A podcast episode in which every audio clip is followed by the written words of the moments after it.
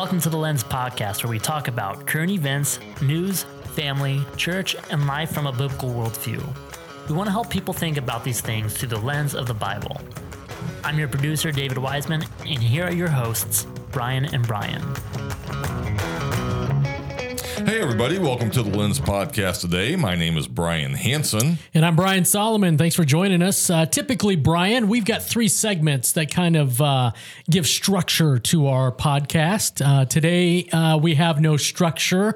Rather, we're having just a general conversation about church and uh, specifically about uh, what should a person look for when they're thinking about a healthy church. Yeah, and, and, let's just put this in perspective. Uh, so let, let's say that you're a, a new believer. You uh, you are newly a convert who has come to Christ, and now you're looking for that church that will help uh, uh disciple you, make you into the person that you should be. Maybe you're a college student who has now gone out, out from from home for the first time, or maybe you've just moved and you're like, uh, what what are things that I need to look for when I'm looking for a new church, but a, a, healthy church, one mm-hmm. that is going to uh, meet my needs. And so that's kind of the. Yeah. Uh, you you mentioned the topic, and maybe those are some helpful hints as we're um, yeah uh, so brian you and i we we connect with a lot of young professionals at yeah. the ohio state house every yeah. week we've got a bible study for legislative aides and capital staff and many who come to our bible study are young professionals who are uh, not necessarily columbus ohio natives rather they've kind of moved in and they're always asking us hey do you know of a good church yeah. and that gives us an opportunity to have that kind of conversation with them. So, yeah. so Brian, uh, let me put you on the spot then. Oh, please do. And uh, and if you were to say, um, highlight three things, three. Okay, I thought you might go for three. one, but okay. But uh, we'll but if you, if you were to say, hey, these are the three things you need to look for when considering a healthy church, yeah. what are the three things that you would look for? Well, so there there are so many churches out there. You know, depending on what town you go to or city you go to, there's going to be a church on every street corner, and you might think, well, hey, I'll just pick one because that's you know it's obviously a church. They're all the same. Au contraire, they are not the same. So, what would be like the the primary, the most important thing that I would be looking for, and that would be the authority of the Word of God. Uh, there are so many people right now, so many churches, pastors even, who uh, look at the Word of God like it's just a tool, it's a resource to use, but uh, can the Word of God fit into the culture of the day? Uh, how how do how how do we manipulate the Bible to fit into the culture? That's right. Instead of it being reversed. So the Bible is the authority, right? And if listen, this this is easy stuff. This is 101. Grab grab a hold of this right now. If you are looking for a church and you go to a church and they do not claim that the Bible is inspired 100% the authoritative word of God, run. Mm-hmm. On the other hand, if they do uh, agree with that, and that that is the basis of their centrality of being a church, then okay, at least at least we have a, a landing place now that we know. Okay, or starting point. Yeah. So th- this is this is the uh, the one of the primary foundations of the church. And then to go along with that, okay, and I'll, I'll speed it up here.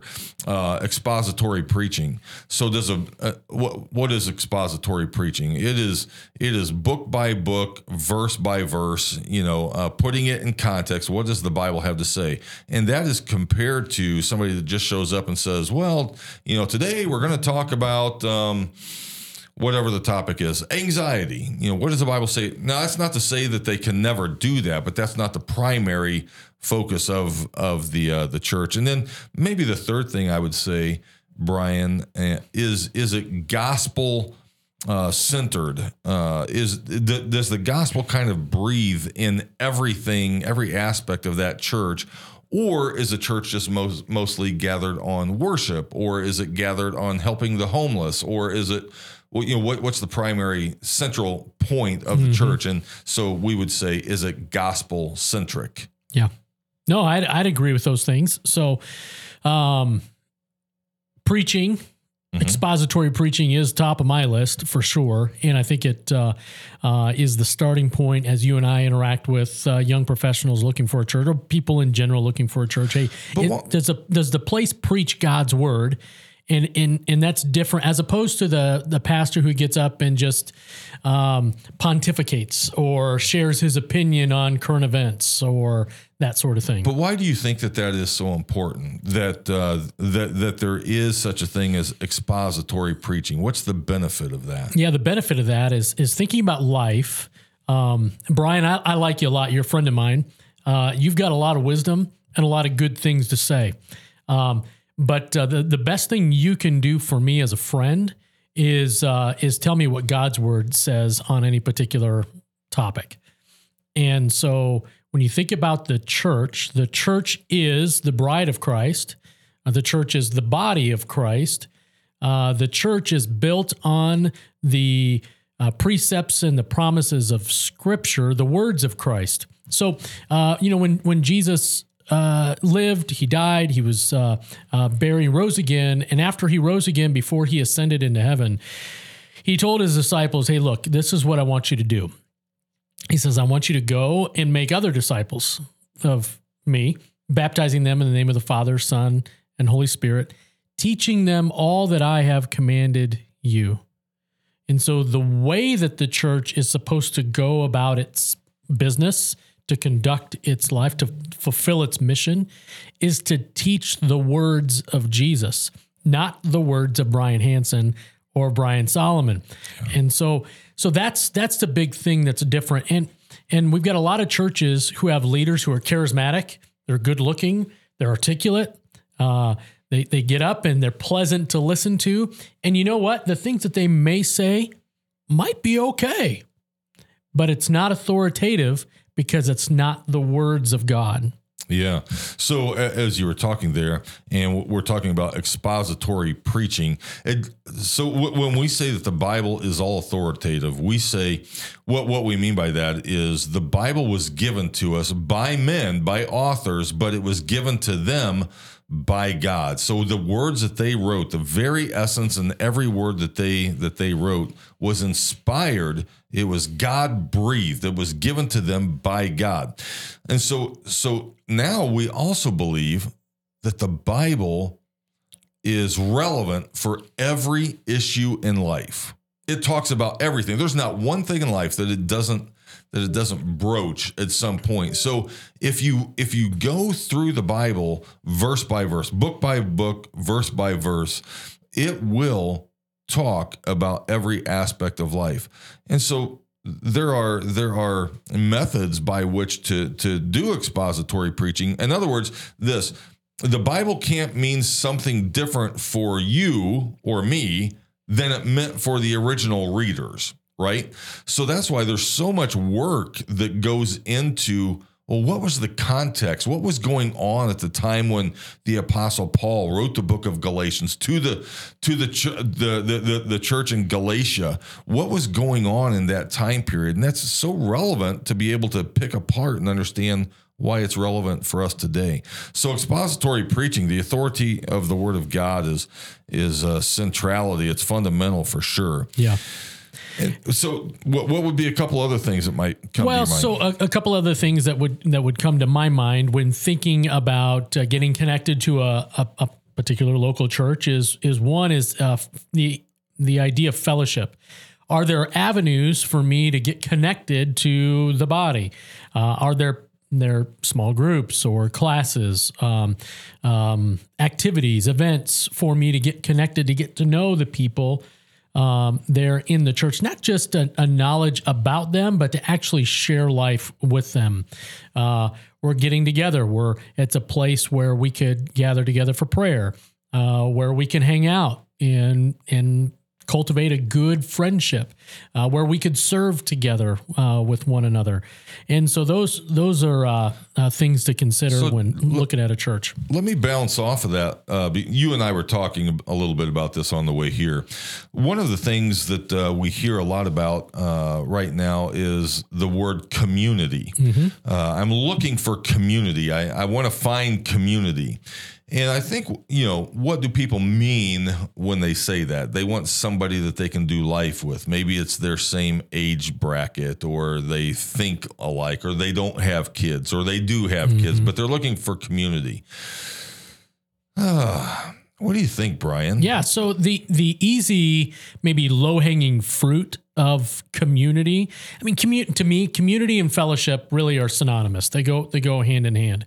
So when we talk about fellowship, we're really talking about community, community, and, fe- and so community isn't necessarily a geographic place, but rather um, the point at which people connect with one another.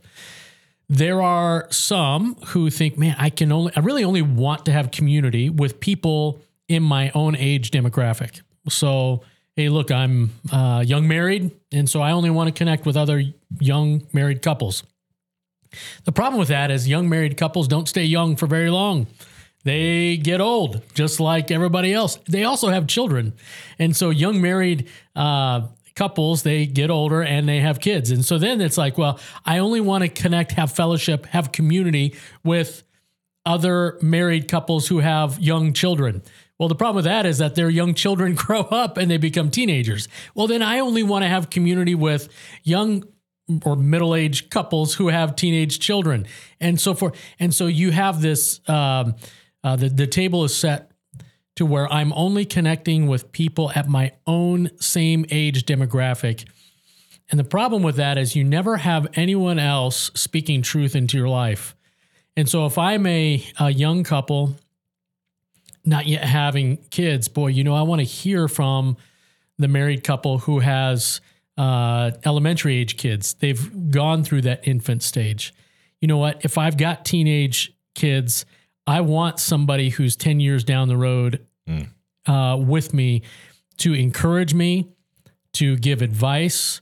Uh, having teens, boy, that's that's real. That's real war. Let me tell you. Yeah. and so I I need advice, and I need people who have walked those those roads and uh, we can do life together. To to your point, uh, yesterday in our in our church, um, we had somebody who was sharing uh, when when they were younger, when they were a young married couple, and they had two boys. Now, apparently, these two boys were just hell raisers and uh, and he just happened to be on the pastoral staff, and there was no controlling these guys, and they just felt like they were failures as parents and everything, and and in fact, I think it was so serious. Uh, he said that he was about to resign, mm. and uh, one of the elders came up to him one day who was more seasoned and and uh, he just kind of spilled his guts to him and said, "I think you know I, I need to resign." And and the the uh, the elderly elder uh, said to him, "Hey, listen, you got you got two really healthy, rambunctious boys, and uh, they're going to grow up, and let us let us help you uh, in the process of raising them." He's mm-hmm. like that. Just that that very sentence just took such a burden off he and his wife. But to your point, it was it was that younger category who was connecting with the more seasoned That's category right. that was like, listen, we've been down this path. That's right. I know this is fresh for you, but let's do this together. Mm-hmm. So, uh, so the, even the mixings, mixing of generations is yeah, multi generational gathering points is a yeah. really healthy thing for yeah. sure. Uh, a couple other things that you might be interested in uh, when looking for a church. Uh, th- does the church give? And when we say give, you know, there's there's many uh, avenues uh, that you can look look for when you when you term it does the church give? Certainly uh, we think of tithing. Uh, do, does the congregation give monetarily? Mm-hmm. okay. Uh, that that is a sign that people trust the leadership that there's a vision maybe that they're giving to uh, uh, so it, it, might be of talents. Yep. Uh, but there's also other things that are uh, associated with giving. Yeah, so giving our time, our talents, our treasure are really those three categories that we think about, and uh, and not just giving. I think the Bible communicates this idea of stewardship.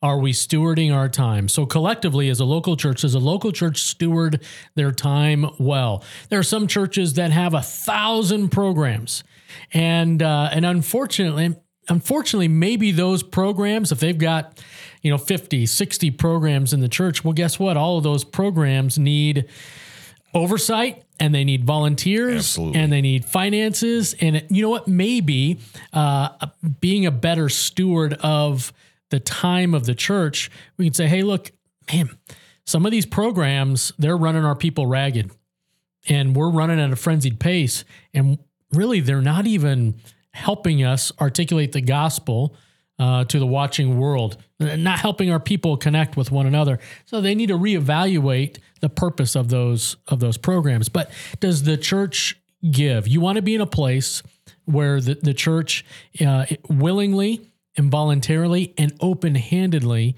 are sharing their time, they're sharing their their their talents. How are, how has God gifted them, and then and then of course their their finances. So, um, yeah. giving. So so th- those are all related to giving, and then uh, maybe something else that you could look for is uh, what does the church look like in re- in regards to fellowship? Do they do they get along together? Is there is um, are there times and places that uh, you can connect with other people, regardless of the age? You know, do they have potluck dinners? Do they have small groups? Do they have uh, we call them ABFs. You might call them Sunday schools, but are there other times where you can just get together and fellowship, Yeah. and maybe watch a ball game together? Yeah, and so that's that idea of is is the church do, do they have like a warm culture? Yeah. Is there an inviting nature to the church, uh, or uh, does the church have kind of a series of huddles or cliques where Yeah. boy, it's sure hard to get connected and, and break in. Yeah. And so you want to look for those. Quick story: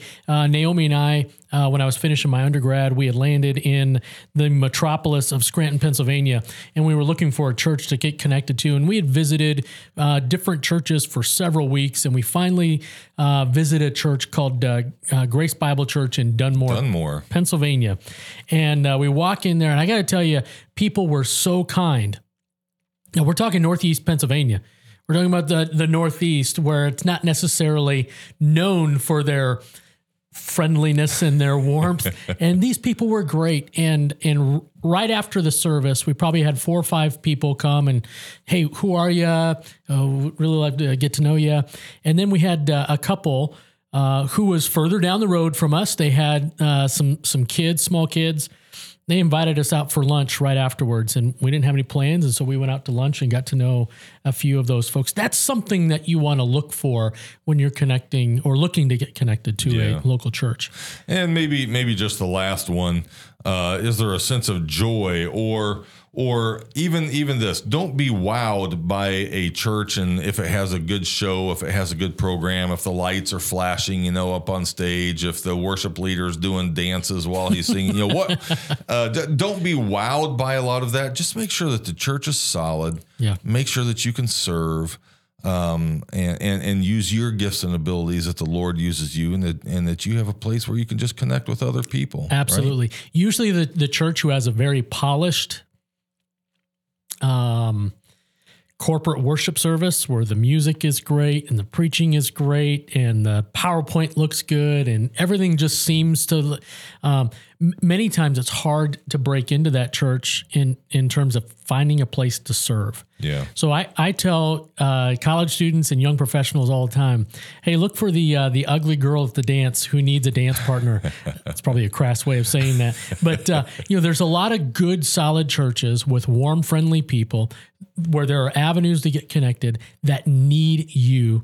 They need your gifts, and there are places for you to get plugged in. So Hey, this has been a, this has been an interesting topic. I hope it's been helpful to you if you are uh, doing the topic of uh, looking for a church or whatever, and maybe you can encourage somebody else that you know that is in that in that boat. Hey, by the way, if you have any uh, questions uh, that you're dealing with and you would like to have answered, uh, go ahead and send those in to Brian and I. We'd love to have the opportunity to to tackle those topics.